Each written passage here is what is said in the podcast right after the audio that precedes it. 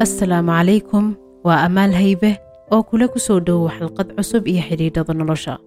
Maanta xalqaddeennan waxay noqon doontaa xalqaddii saddexaad amaba qaybtii saddexaad ee dhisidda dabeecadaha iyo dhaqamada fayow qodobka koowaad ee aan maanta rabo inaan ka hadlo waxa weeyaan muhiimadda ay leedahay in uu qofku ka fikiro amaba uu isku dayo in uu horumariyo xidhiidhka uu ilaahay la leeyahay.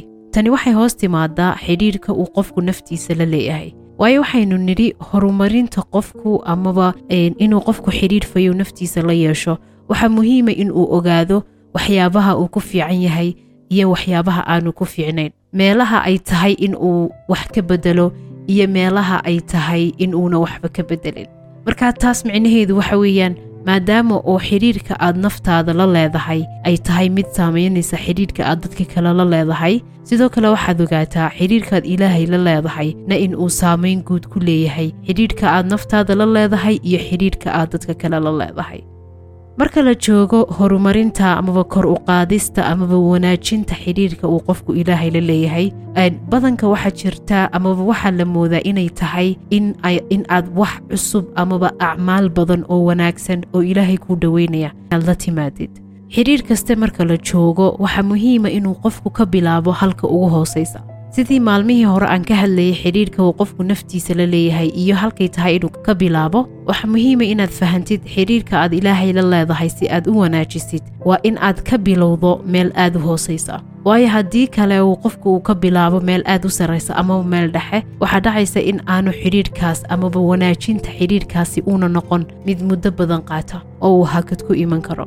Marka qaacidadan aan idiin sheegayo ee ah inuu qofku meel ka bilaabo hoosaysa waxay qofka u saamaxdaa in isbeddelka uu rabo inuu noloshiisa ku soo kordhiyo inuu joogteeyo. Hadduu qofku ficilka amaba camalka uu ilaahay ugu dhowaanayo uu joogteeyana waxaynu ognahay in acmaasha uu ilaahay ugu jecel yahay ay tahay tala joogteeyo haba yaraatee. Marka taas micnaheedu waxa weeyaan maaha in aad la timaado camallo aad u waaweyn maaha in noloshaada oo dhan aad boqolkiiba aad bedeshid haddaad rabto xidhiidhka aad ilaahay la leedahay inaad wanaajisid. Ilaahay isagaa ina abuuray isagaa og awoodaheenna iyo kartideennu intay tahay. Taa micnaheedu waxa weeyaan in uu og yahay in isbeddel markaynu samaynayno inaynaan markiiba isbeddel amaba boqolkiiba boqola inaynaan samayn karin. Wuxuu og yahay ilaahay in awoodda iyo maskaxdu ina siiyey ay ugu fiican tahay inuu qofku meel hoose ka bilaabo isbeddelku doonayo.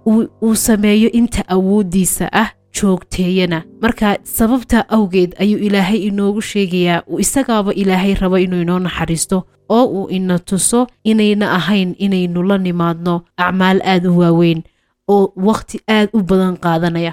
Waayo bili'aadan baa tahay ilaahay isagaa ina abuurtay wuu garanayaa inaynan acmaasha waaweyn aynaan joogtaynin markaa sidaas awgeed buu ilaahay isagii inoo dhigay qaacidadii ugu saxsanayd ee isbeddel fiican uu qofku ku gaadhi lahaa. Amaba ha noqoto dhinaca cibaadada iyo ilaahay inaad u dhowaatid iyo xidhiidhkaad ilaahay la leedahay amaba ha noqoto xidhiidhkaad adigu naftaada iyo dadka kaleba la leedahay.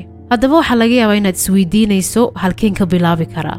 Badanka waxaa dhacday inuu qofku yidhaahdo dadka qaar waxaa jirta salaadu ku adag tahay dadka qaar waxaa jirta salaadu u fudud tahay markaa dadka qaar baa ka odhanaya baysigii waan la imaadaa intii ilaahay waajibka hayduu ina faray. Laakiin waxaan jeclaan lahaa xidhiidhka aan ilaahay la leeyahay in aan sii wanaajiyo.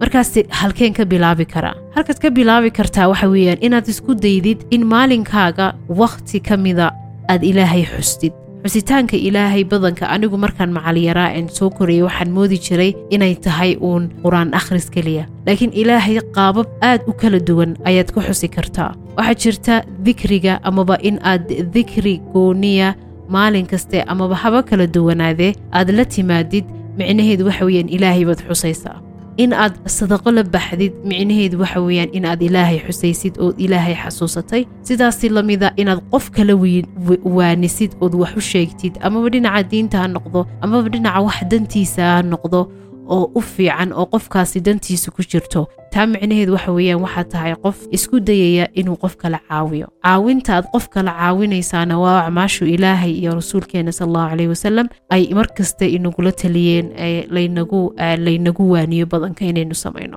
Marka markay noqoto dikriga ilaahay iyo in ilaahay la xuso maaha in aad markasta ka fikirtid inay tahay acmaasha aadka u waaweyn sida qiyaamuleylka oo ah inuu qofku subax inuu habeenkii xilliga la hurdo kaco uu tukado in uu qofkii waqtiyada maalmaha qaar uu soomo. Waa run acmaashaasi waa acmaal ilaahay kuu dhoweynaysa laakiin haddaad og tahay marka horeba acmaashaasi inayna kuu fududayn waxa fiican inaad meel ka hooseysa ka bilowdid si acmaashaas marka dambe ay noqdaan qaar kuu fudud oo acmaashan yaryareed samaynaysa hadhow ay kuu fududayso halkaad ka bilaabi kartaana waxay noqon kartaa in aad maalinkii isku daydid in adkaarta amaba dikriga subaxii iyo habeenkii loogu talagalay ducooyinka subaxii iyo habeenkii loogu talagalay inaad isku daydid inaad barh ka akhridid maaha dhammaantood waayo haddaad eegtid applicationska amaba ma garanaysayay online aad ku qortid adkaarta asabaaxi walmasaa subax iyo gelinka dambe waxaa dhici karta in adkaar aad u tiro badani kuu soo baxaan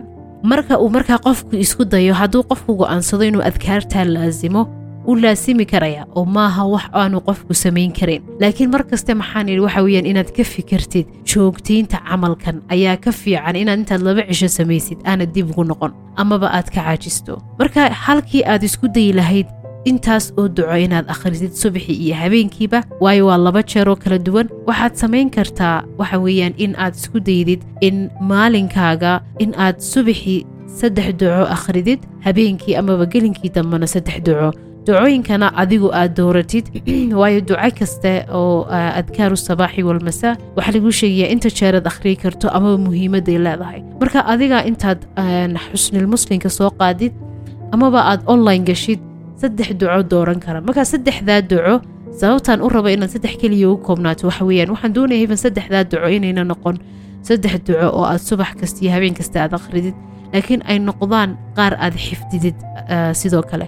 Waayo markaad ducadii xifdidid hadhow uma baahan doontid inaad intaad meel tagtid amaba magaranaysaayay meel ka akhridid amaba moobilkaaga amaba xusnil muslimka aad ka akhridid. Uma baahanaysid. Waxaad noqonaysaa qof maskaxdiisa iyo intaa uu xifdisan yahay. Ku kooban oo meeshuu doono isagoo jooga amaba hawshuu doono isagoo haya ilaahay xusiga marka saddex duco adigu baadh ducooyinka adkaaru sabaaxi walmasaa faa'iidadooda eeg. Ducooyinka aad adigu istiraahdo ducooyinkaas waa lagama maarmaan oo waxaan jeclaan lahaa inaan xifdiyo maalin kastana ku dhaqmo.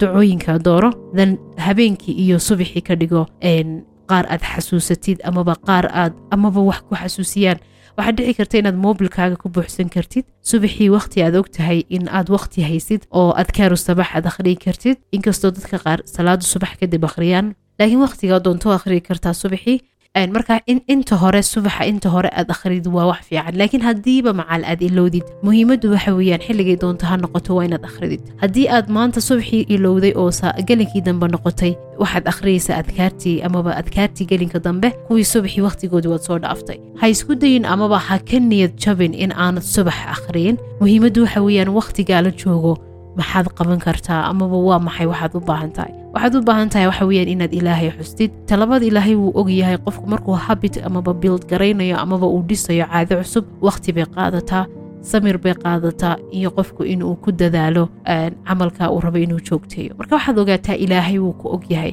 Ilaahay ilowga waa wuxuu isagu inagu abuuray. Maaha waxaynu inagu isku abuurnay. Marka haddaad ilowdid waxaad isku daydaa uun beritoole sidee baa talo amaba maxaa iga caawin kara ee aan ku xasuusan karaa adkaarta subaxii amaba gelinka dambe. Inta horeo dhan waa anigii kule saddexdaa duco waa ducooyinaad kugu cusub moobilkaagaad ka akhrisan kartaa oo dhib male amaba waxaad maxaa la yidhahdaa googlekaad kala soo bixi kartaa ducooyinka saddexdaa ducee dooratay oo toos baad ma garanaysaaye moobilkaaga qaybta gaalariga aad uga dhex heli kartaa oo ugu akhriyi kartaa amaba waxaad samayn kartaa application aad la soo degto ayaad calaamadsan kartaa saddexda duco ee aad rabto waxaa dhacaysa dhowr cisho markaad ducooyinkaa ku celcelisid. Maalinkii weliba laba jeer oo kala duwan waa adiga akhrinaya. Ilaa seven days toddoba cisho ilaa shan cisho kadib waxaa laga yaabaa ducada xifdigeedii inuu kuu soo fududaado oo aad ducada saa ku xifdidid markaad aragtid ducooyinka inaad xifdiday oo si fiican u fahantay iyo faa'iidada leeyihiin waayo faa'iidada ducadu leedahay waa inaad garanayso si aad u aragtid waxtarkeeda haddaad maanta dhan duco akhrinayso oonad fahansanayn waxtarkay kuu leedahay waxaa dhici karta in faa'iidadeedii aanad dhadhamin oo maalinta aanad ducada akhriyin aanad ogaan karin siday uga duwan tahay maalinka aad akhriday. Taasina waxa weeyaan micnaheedu in aad wakhti dadaal iyo tamarba gelisay si aad u wanaajin lahayd xidhiidhka aad la leedahay ilaahay. Taasay micnaheedu tahay xidhiidhadii kale ee aad xidhiidhkii aad naftaada iyo dadka kaleba la lahayd ayay saameyn wanaagsan ku yeelanaysaa qodobka labaad een rabo maanta inaan ka hadlo waxa weeyaan in aad aad uga foojignaatid waxyaabaha aad naftaada u ballanqaadaysid amaba aad odhanaysid waan samaynayaa. Marka aad tidhaahdid waxaasaan maanta samaynayaa ama maanta waxaasaan diyaar u ahay inaan sameeyo maskaxdaadu markiiba way rejistar garaynaysaa. Marka waxa ay tahay in aad la timaado waxa weeyaan waxa aad tidhi waan samaynayaa. Mar kasta oo tidhaahdo waxaasaan samaynayaa oo aanad samayn micnaheedu waxa weeyaan waxaad ka baxday amaba ballantii aad naftaada u qaaday ayaad ka soo bixi weyday. Taasoo u dhiganta in ballantii aad qof kale u qaaday aad ka soo bixi weyday oo kale waxaynu aad ugu foojigannahay amaba u ognahay in ballamaha dadka aynu u qaadayno inay aad u wen yihiin waayo waxaynu u aragnaa inay tahay wax ilaahay iyo rasuulkiisu sala allahu caleyhi wasalam ay ina amreen oo ina fareen. Laakiin ballantaad adigu naftaada u qaado ee aad ka baxdid micnaheedu waxa weeyaan kalsoonida aad naftaada ku qabtid ayaa hoos u dhacaysa. Qofba qofka kale wuxuu ku kalsoon yahay inta uu ballamaha qofkaa ka dhexeeya amaba qofkaa kale isku haya inta uu ka soo baxayo waayo qofka ballamaha ka soo baxa waa qof la aamino waa qof qofkani uu ku kalsoonaan karo oo uu waxyaabo badan uu ku aamini karo. Laakiin qof aan ballanta ka soo bixin waxaa laga yaabaa inaan waxba lagu aaminin. Marka markaad naftaada ballan u qaadid aad tiraad maanta waxaasan samaynayaa ee aad ka soo bixi weydo. Waxaa dhacaysa in naftaadii aaminaadaad ku qabtay ay hoos u sii dhacdo. Qofka aan naftiisa aaminsanayna way adag tahay in uu xidhiidh fayo oo caafimaad qaba uu naftiisa la yeesho amaba dadka kale uu la yeesho. Waayo dadka kale kalsooni darrada aad adigu naftaada ka dareemayso ayay arki karaan amaba ka dhex muuqan kara dabeecadahaaga iyo dhaqamada aad nolol maalmeedkaaga dhexdiisa muujisid. Marka waxaan rabaa in ayna kula fududaan inaad iska tiraahdid bishan waxaan rabaa inaan waxaa sameeyo oo haddana aad iska ilowdo amaba hawl kale kaasoo dhex gasho. Inaad tiraahdid subaxii aad tiraahdid maanta waxaan doonaya inaan waxaan sameeyo oo hawlo kale iyo mashquul kale intaad gashid aad iska ilowdid amaba hadhow intaad isyar canaanatid aad haddana ka gudubtid. Ood haddana beri toola tiraad waxaasaan samaynaya boqolaal qof baa jira oo inaga mida oo intay idhaahdaan caado cusub amaba dhaqan cusub baan samaynaya waan bilaabaya. Haddana aan ku dhaqaaqin maalinka ay yidhaahdeen waan samaynaya oo ka odhanaya imika dhowrkii biloodee u dambeeyeyba. Habidka amaba dhaqankaasaan rabay in amaba caadadaasaan rabay inaan noloshayda ku soo kordhiyo amaba aan barto.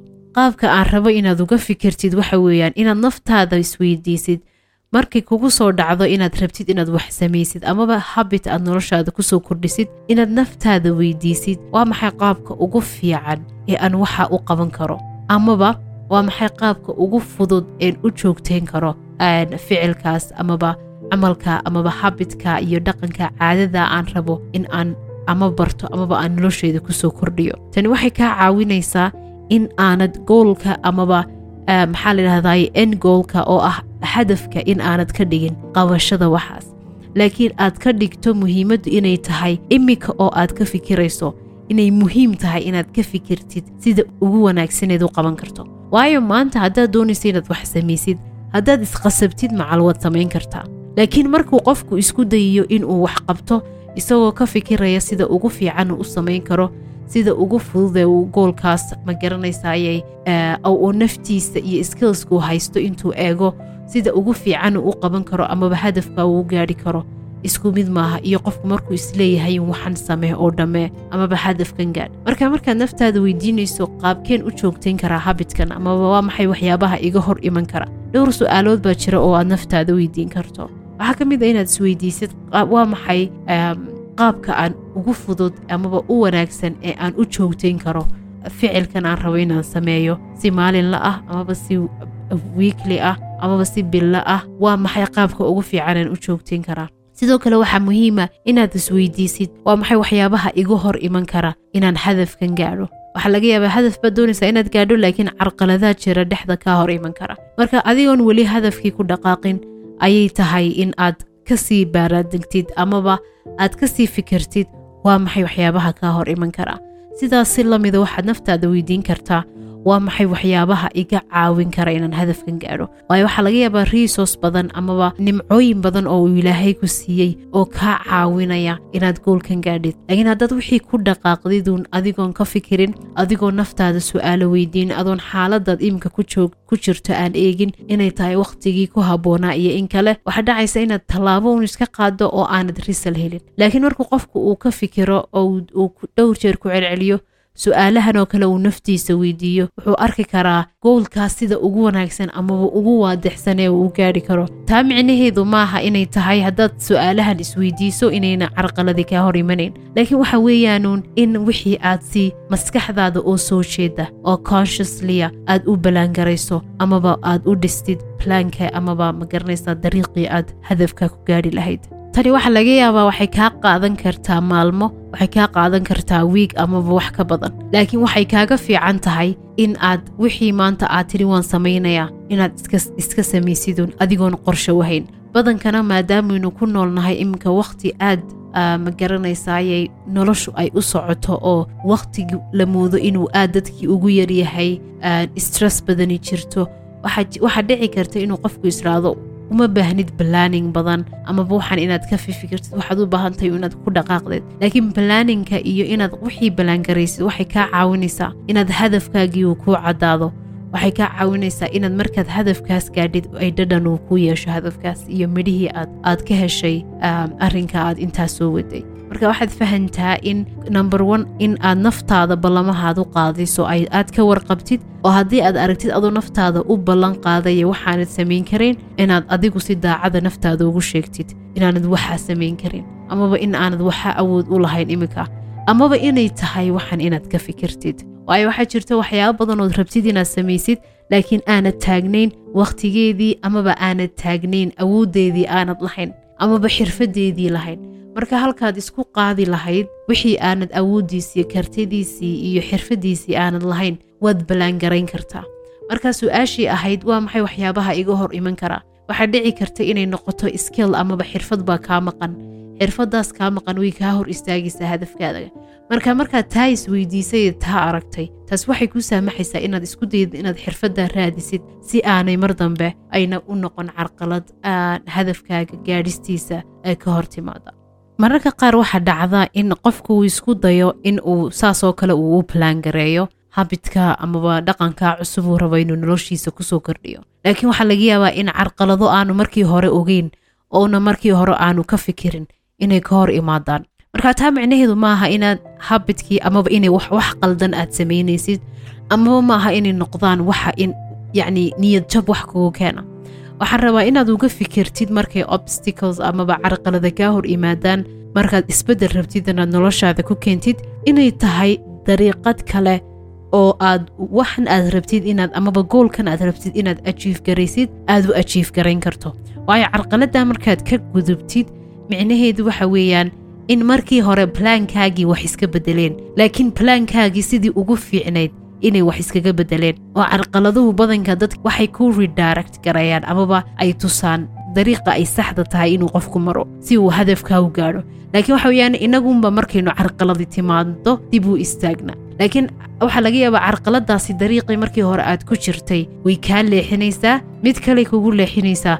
Laakiin kaa ay kugu leexisay ayaa kaaga fiican in aad hadafkaa gaadhid marka loo eego kii hore.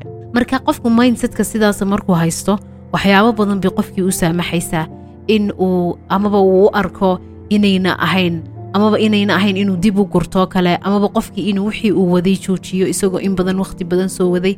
Laakiin wixii uu arko inay wixii process tahay iyo wax wakhti qaadanaysa iyo tamar iyo dadaal uga baahan. Oo marka obstacles iyo carqalada imaadaan ayna ahayn wixii micnaheedu wax qaldan baad samaynaysaa.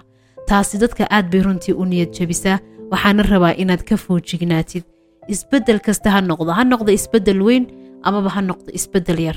Laakiin mar kastood isbeddel ku dhex jirto eed wax samaynayso obstacleska amaba carqaladaha qofka ka hor imaada habka aad uga fikirto amaba micnaha aad siisid carqaladahaas ayuunbay kolba noqonayaan. Haddaad u aragtid inay tahay dariiq kii aad ku socotay mid ka fiican in carqaladaasi kuu duuday amaba kuu leexisay dan saasunbay noqonaysaa outcomekii oo outcome fiican baad helaysaa. Laakiin haddaad u aragtay inay tahay wax ku limid garaynaya amaba ku joojinaya amaba kuu ogolayn goolkii iyo hadafkii aad rabtay inaad gaadhid dan micnaheedii taasuunbay noqonaysaa. Marka micnaha iyo sidaynu wax u turjumano qayb bay ka noqdaan risalka iyo outcomeka aynu rabno inaynu gaadhno. Halka badanka ay dadku moodaan in dadaalkooda iyo tacabkooda in ay hadafka gaadhsiiyaan dadka hadafka waxaa gaadhsiiya ficilka iyo dadaalka saxda ah oo uu la yimaado iyo inuu qofkii hab fikirkiisii iyo mindsetkiisii uu ka warqabo oo uu og yahay waa maxay qaababka marxaladaha qaar markuu ku jiro oo uu u turjunto. Maanta xalqadeenna xidhiidhada nolosha intaasaan ku soo koobayaa waa tababare amaal haybe oo dadaal ugu jirta siday kor ugu qaadi lahayd hab fikirkaaga dhinaca xidhiidhada si aad naftaada iyo dadka kaleba ula yeelatid xidhiidh caafimaad qaba. Una hogaamisid nolol qiimo leh. Hadday jiraan su'aalo amaba weydiimo aad jeclaan lahayd inaad ila wadaagtid waxaad igala soo xidhiidhi kartaa barta facebooka iyo instagram-ka aan ku leeyahay amaal hayba coaching. Insha allah kulanti dambe iyo xalqadda tan xigta assalaamu calaykum